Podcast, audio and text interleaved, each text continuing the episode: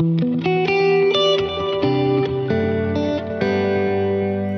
February 16th. This is the one year Bible tour. My name is David MacAdam, and today we are beginning the third book in the Bible, the book of Leviticus, and we are now in the second book of the New Testament, the Gospel of Mark. And so, as your tour guide on this reading trail, I want you to consider the book of Leviticus as a lookout point. You don't abandon your progress in reading the Bible just because the plot does not seem to advance. It's true that the third book in the Bible drops the storyline that we've been following in Genesis and Exodus, but the book of Leviticus gives us a view of God's holiness that we will need for the rest of our journey. So fuel up on what you learn here.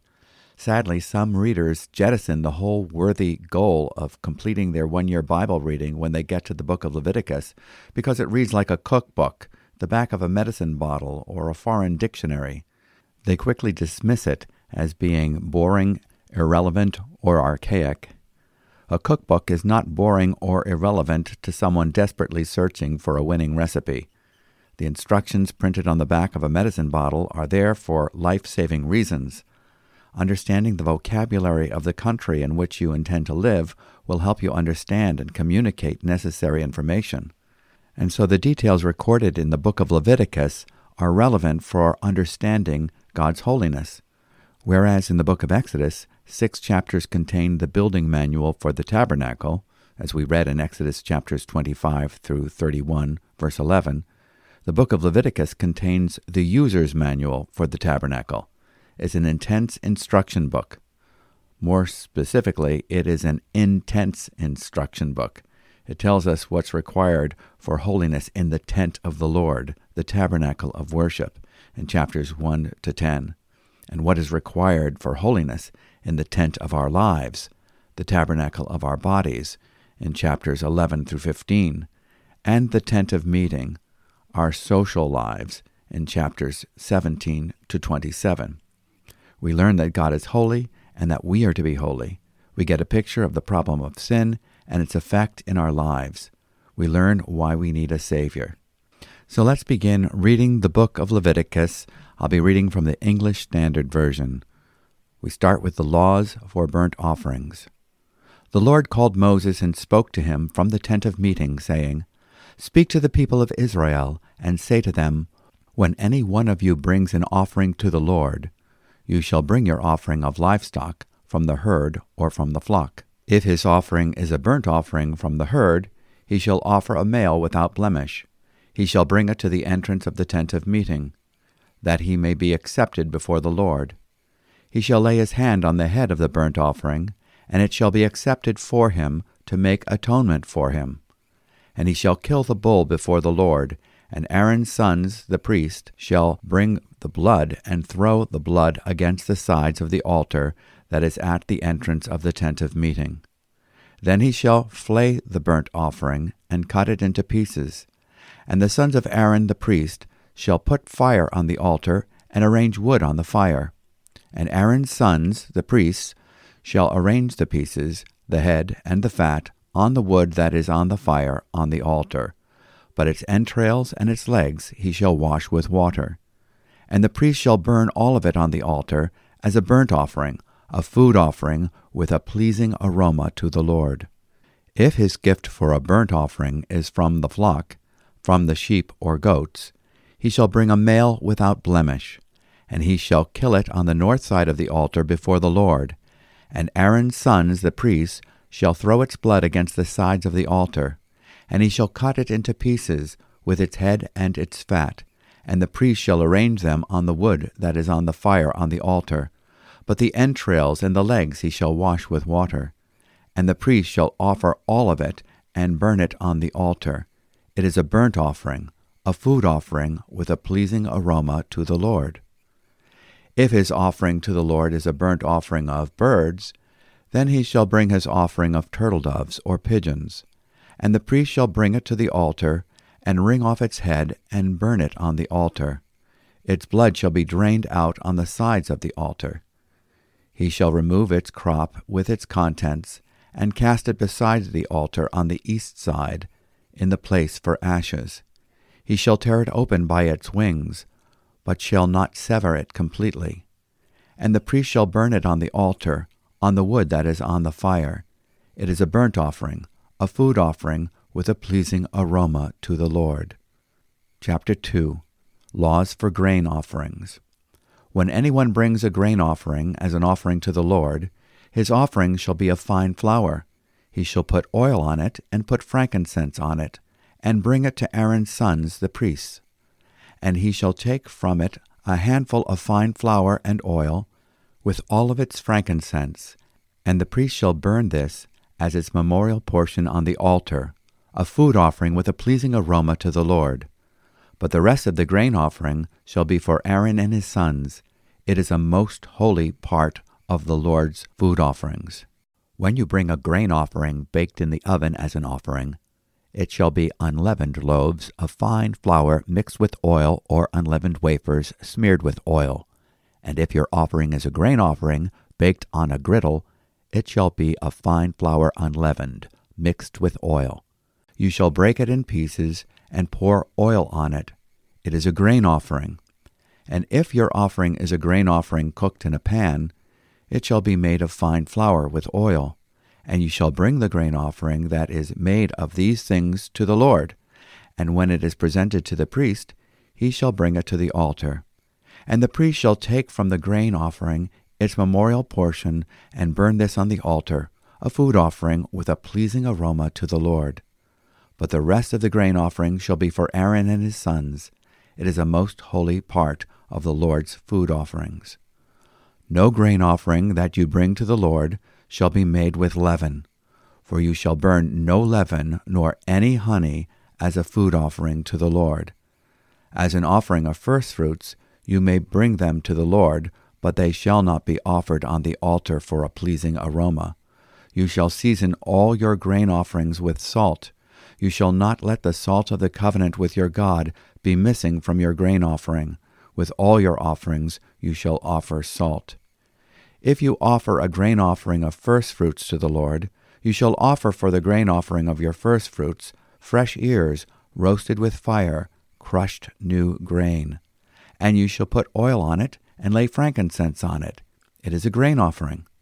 And the priest shall burn as its memorial portion some of the crushed grain and some of the oil with all of its frankincense. It is a food offering to the Lord. Chapter 3 Laws for Peace Offerings.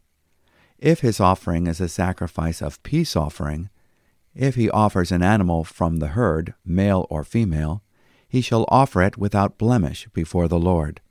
And he shall lay his hand on the head of his offering, and kill it at the entrance of the tent of meeting. And Aaron's sons, the priests, shall throw the blood against the sides of the altar. And from the sacrifice of the peace offering, as a food offering to the Lord, he shall offer the fat covering the entrails, and all the fat that is on the entrails, and the two kidneys with the fat that is on them at the loins, and the long lobe of the liver that he shall remove with the kidneys. Then Aaron's sons shall burn it on the altar on top of the burnt offering, which is on the wood on the fire. It is a food offering with a pleasing aroma to the Lord. If his offering for a sacrifice of peace offering to the Lord is an animal from the flock, male or female, he shall offer it without blemish. If he offers a lamb for his offering, then he shall offer it before the Lord, lay his hand on the head of his offering, and kill it in front of the tent of meeting and Aaron's son shall throw its blood against the sides of the altar. Then from the sacrifice of the peace offering he shall offer as a food offering to the Lord its fat. He shall remove the whole fat tail, cut off close to the backbone, and the fat that covers the entrails, and all the fat that is on the entrails, and the two kidneys with the fat that is on them at the loins, and the long lobe of the liver, that he shall remove with the kidneys and the priest shall burn it on the altar as a food offering to the Lord. If his offering is a goat, then he shall offer it before the Lord, and lay his hand on its head, and kill it in front of the tent of meeting. And the sons of Aaron shall throw its blood against the sides of the altar. Then he shall offer from it, as his offering for a food offering to the Lord, the fat covering the entrails, and all the fat that is on the entrails, and the two kidneys with the fat that is on them, at the loins, and the long lobe of the liver, that he shall remove with the kidneys. And the priest shall burn them on the altar as a food offering, with a pleasing aroma. All fat is the Lord's. It shall be a statute forever throughout your generations in all your dwelling places, that you eat neither fat nor blood. There you have our reading from the first chapters of Leviticus. I'm sure you found that different. We must not forget what Jesus said about the books of Moses that is, Genesis, Exodus, Leviticus, Numbers, and Deuteronomy. He said, This is what I told you while I was still with you. Everything must be fulfilled that is written about me in the law of Moses, the prophets, and the Psalms. In Luke 24, verse 44, the writer of the book of Hebrews explains, Therefore, when Christ came into the world, he said, Sacrifice and offering you did not desire, but a body you prepared for me. With burnt offerings and sin offerings you were not pleased. Then I said, Here I am. It is written about me in the scroll. I have come to do your will, O God. Hebrews chapter 10, verses 5 to 7. The Lord was not pleased with the burnt offerings themselves, but what the burnt offering represented. The burnt offerings prophetically pictured the offering of the body of Jesus Christ on behalf of the unholy. Jesus said, A body you have prepared for me. It is written of me in the volume of the book. Both the book of Ezekiel in the Old Testament and the book of Hebrews in the New Testament build on the foundation of what is written in the book of Leviticus.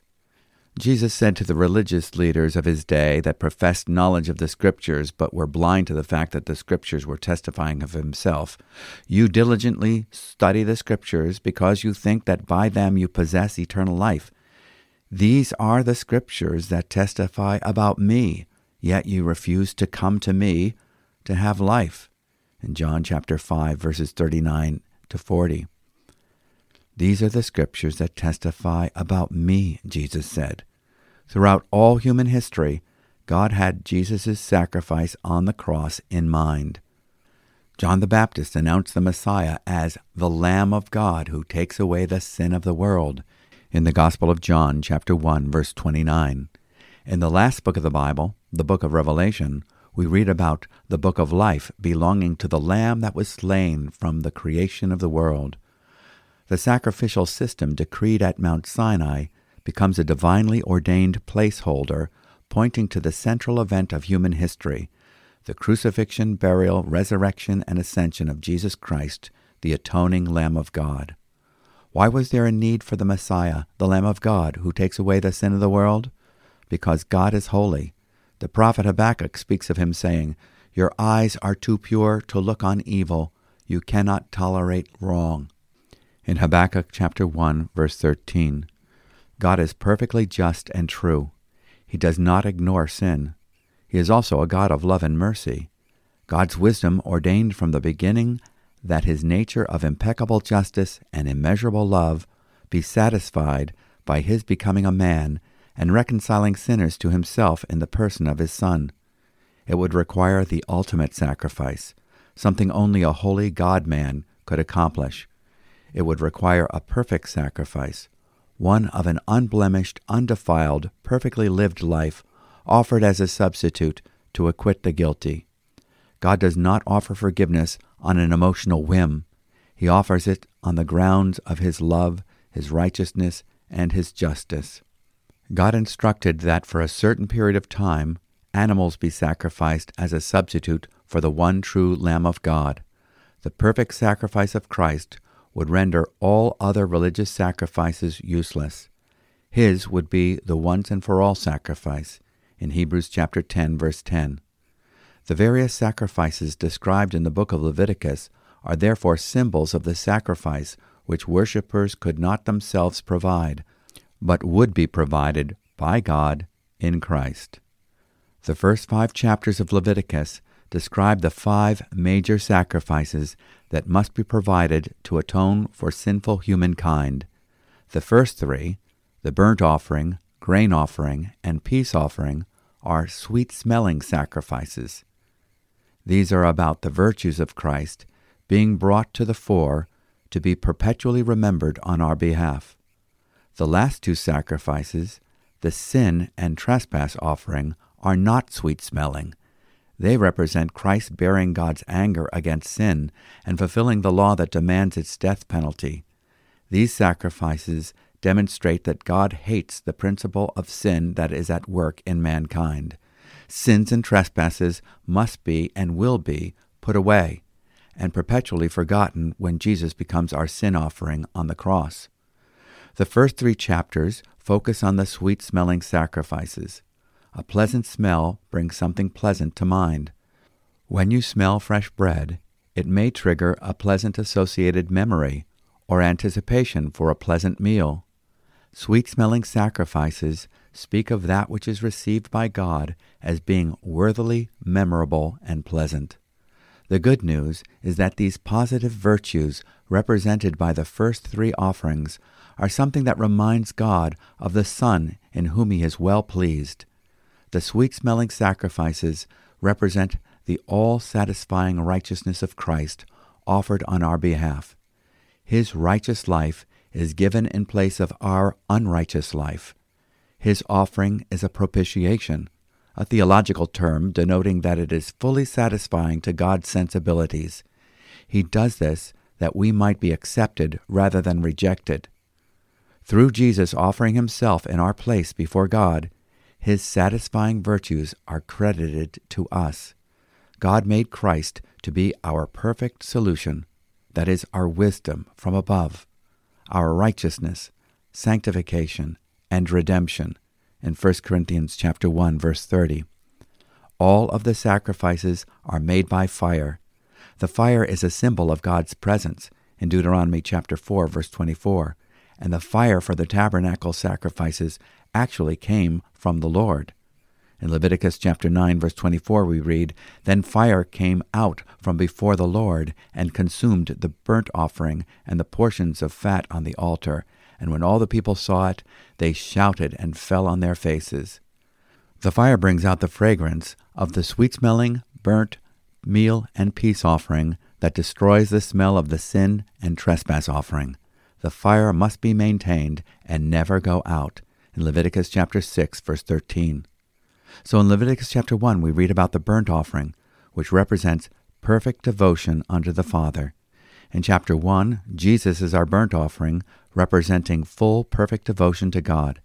Hands are laid on the head of the animal, speaking of the animal's identification with the people and the people with the animal. The burnt offering must be a male, without blemish, in Leviticus chapter 1 verse 3, fully surrendered to make us acceptable to God in verse 4. Every part of the body is used in verse 9. It is a picture of full consecration that is pleasing to the Lord. In Leviticus chapter 2, we read about the meal offering, which represents sanctification and service for the sake of others. In chapter 2, Jesus is the fulfillment of the grain offering. For Jesus said, I tell you the truth, unless a kernel of wheat falls to the ground and dies, it remains only a single seed, but if it dies, it produces many seeds. In John chapter 12 verse 24. Jesus was speaking about the necessity of his death in order that the righteousness, his righteousness, be reproduced and many sons be brought into glory. The burnt offering speaks of Christ's personal consecration to God.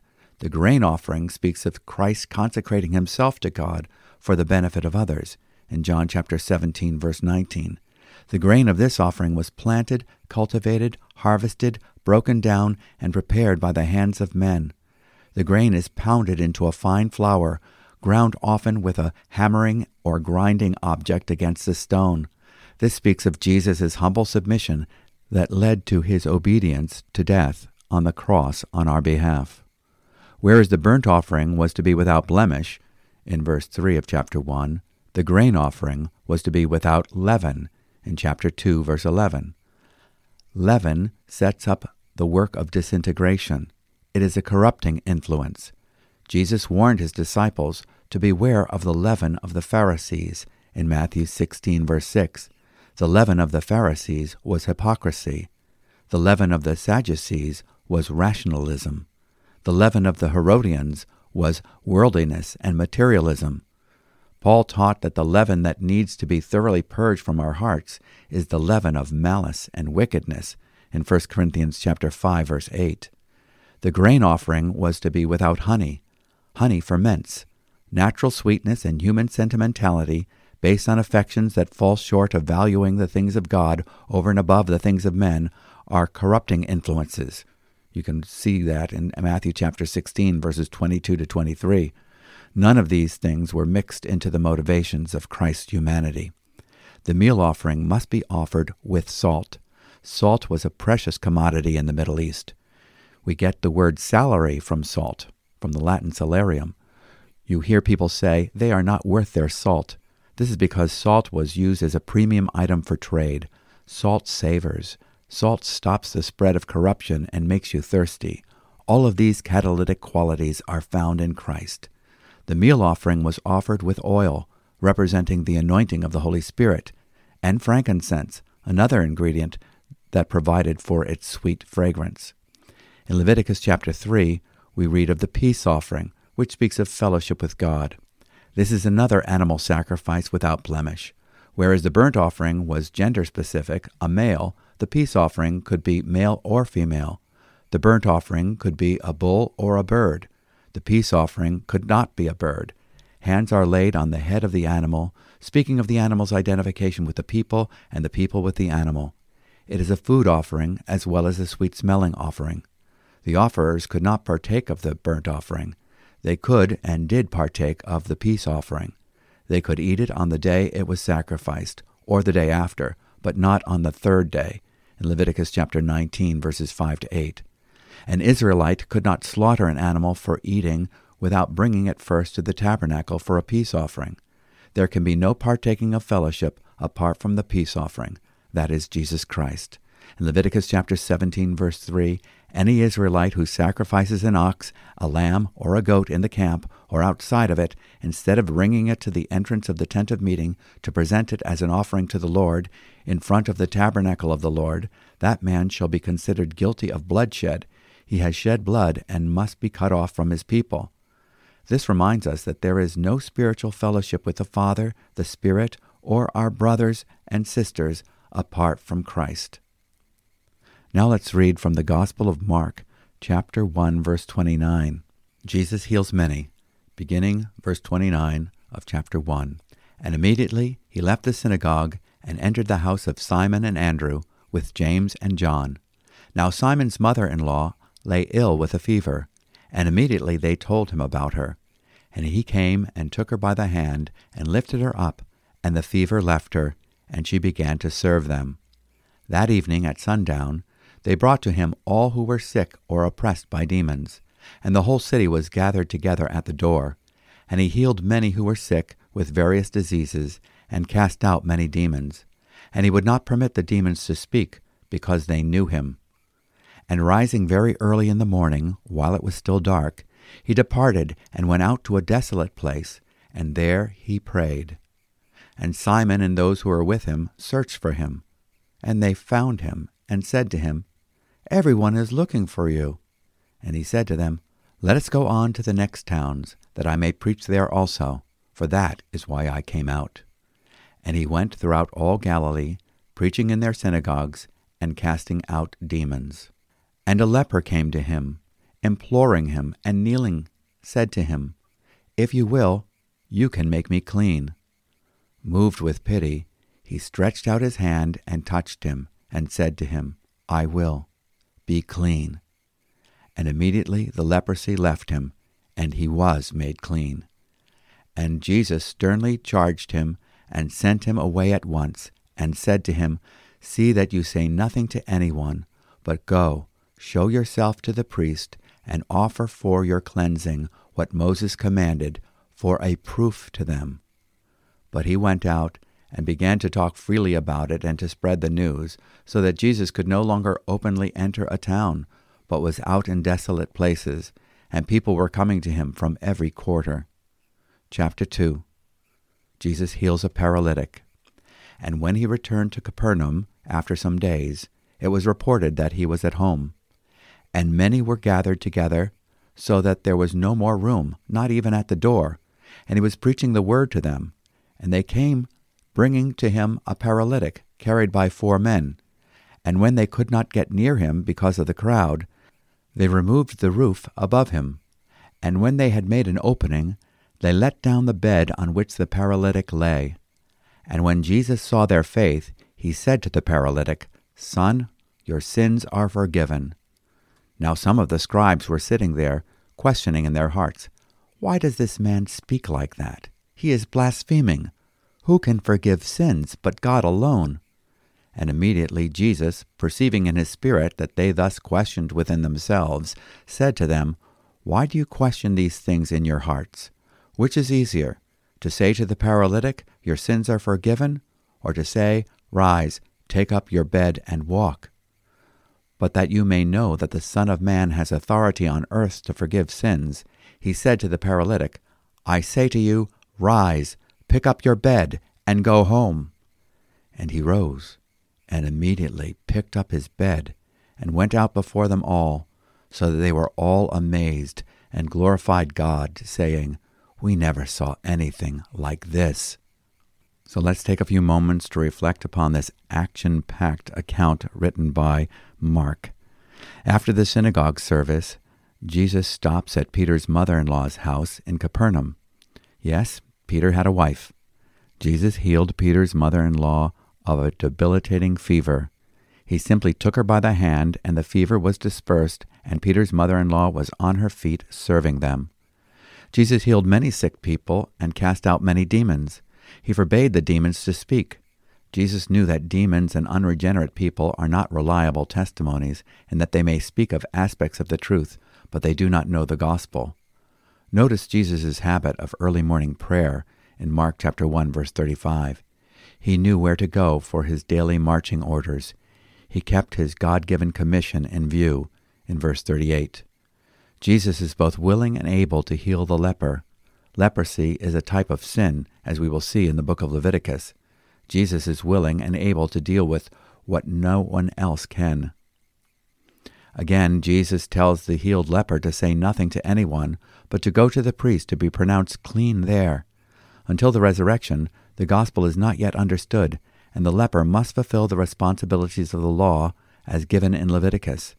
Nevertheless, the man began to speak, and, in general, Jesus was not able to enter cities publicly any longer. In Mark chapter 1 verse 45, when the leper goes to the authorities to present himself as having been healed, this should signal to the religious authorities that indeed the Messiah had come. But we have no record that the authorities gave any heed to these messianic signs. The healing of the paralytic reminds us that sometimes people cannot come to Jesus without help from their friends. And of course, this healing makes it clear that the forgiveness of sin, which God alone can provide, is something that Jesus demonstrated that he can do. Thereby, he was claiming his equality with God in Mark 2, verses 10 to 11. But so that you may know that the Son of Man has authority on earth to forgive sins, he said to the paralytic, I say to you, get up, pick up your pallet, and go home. And now we'll be reading from the book of Psalms, Psalm 35, verses 17 to 18, and reading will be our brother Peter Healey. How long, O Lord, will you look on? Rescue me from their destruction, my precious life from the lions. I will thank you in the great congregation. In the mighty throng I will praise you. Let not those rejoice over me who are wrongfully my foes, and let not those who wink the eye, who hate me without cause. For they do not speak peace, but against those who are quiet in the land, they devise words of deceit. They open wide their mouths against me and say, Ah, ah, their eyes have seen it. You have seen, O Lord, be not silent, O Lord, be not far from me. Awake and rouse yourself for my vindication, for my cause, my God and my Lord. Vindicate me, O Lord, my God, according to your righteousness. Let them not rejoice over me. Let them not say in their hearts, Ah, our heart's desire. Let them not say, We have swallowed him up. Let them be put to shame and disappointment altogether who rejoice in my calamity. Let them be clothed with shame and dishonor who magnify themselves against me. Let those who delight in my righteousness shout for joy and be glad, and say evermore, Great is the Lord, who delights in the welfare of his servant. Then my tongue shall tell of your righteousness and of your praise all the day long. Thank you, Peter. This is the conclusion of the imprecatory psalm where the psalmist is wanting to see judgment fall on his perceived enemies. Psalm 35, verse 26 says, Let those be ashamed and humiliated altogether who rejoice at my distress. Let those be clothed with shame and dishonor who magnify themselves over me. We can sense that the psalmist is suffering prolonged opposition and abuse. We can add this psalm to a list of psalms where the psalmist asks, How long, O Lord? Verse 17 Lord, how long will you look on? Rescue my soul from their ravages, my only life from the lions. Yet he appeals to God's righteousness in verses 24 and 28 and concludes this psalm in the spirit of thanksgiving. It reminds us that we need to keep the big picture of God's mercies in view when we are going through difficult times. Verse 18 I will give you thanks in the great congregation. I will praise you among a mighty throng. Verse 28 And my tongue shall declare your righteousness and your praise all day long. And now for today's reading from the book of Proverbs, Proverbs chapter 9, verses 13 to 18. As we have seen already, the book of Proverbs personifies wisdom and folly as two women. Personification is a literary device to show how these abstract qualities of wisdom and foolishness act upon our lives. Do we listen to advice that is boisterous, but not truly sound? Is our attention grabbed by in your face advertising? And do we allow ourselves to be persuaded by her idle claims? Foolish and naivete pay heed to the false promise that you can get away with sin and keep it a secret. Advertisers and tempters don't let you know that death and hell are certain side effects of departing from God's way. So let's hear the word of the Lord, beginning with verse 13. This is a description of human foolishness. The woman of folly is boisterous. She is naive and knows nothing. She sits at the doorway of her house, on a seat by the high places of the city, calling to those who pass by, who are making their paths straight. Whoever is naive, let him turn in here. And to him who lacks understanding, she says, Stolen water is sweet, and bread eaten in secret is pleasant. But he does not know that the dead are there, that her guests are in the depths of Sheol. Let's pray. Thank you, Lord, for your word. We rejoice in the holy devotion of Christ, who loved us and gave himself completely as our burnt offering his selfless setting himself apart for us in humble submission as our meal offering, in order that we might be a partaker of his nature, and his representation of us before you as our peace offering, that we might enjoy fellowship before you in one spirit. Thank you for the user's manual of the book of Leviticus that teaches us that the perfections of Christ give us bold access into your presence. Help us not to receive this grace in vain, but to draw near to you with the full assurance of faith in the gospel. Father, you have revealed to us that Jesus is your perfect communication and has the power to forgive sins. May we be faithful to testify to the truth about him. Fill us with your Holy Spirit, that we may declare his righteousness and praise all day long. In Jesus' name we ask it. Amen. Thank you for joining us in this year's Bible reading tour. I hope you're finding it helpful. There are some who say that you read the Bible just as you would any other book. What they may be missing is that the Bible is not just like any other book. It is distinct in its revelatory nature and requires the illumination of the Spirit. You remember that Jesus opened the eyes and set the hearts of his disciples ablaze after he rose from the dead and met with them on the Emmaus Road in Luke chapter 24. There he explained the Scriptures to them and gave them understanding. Our prayer is that he will continue to be at work opening our eyes and setting our hearts on fire.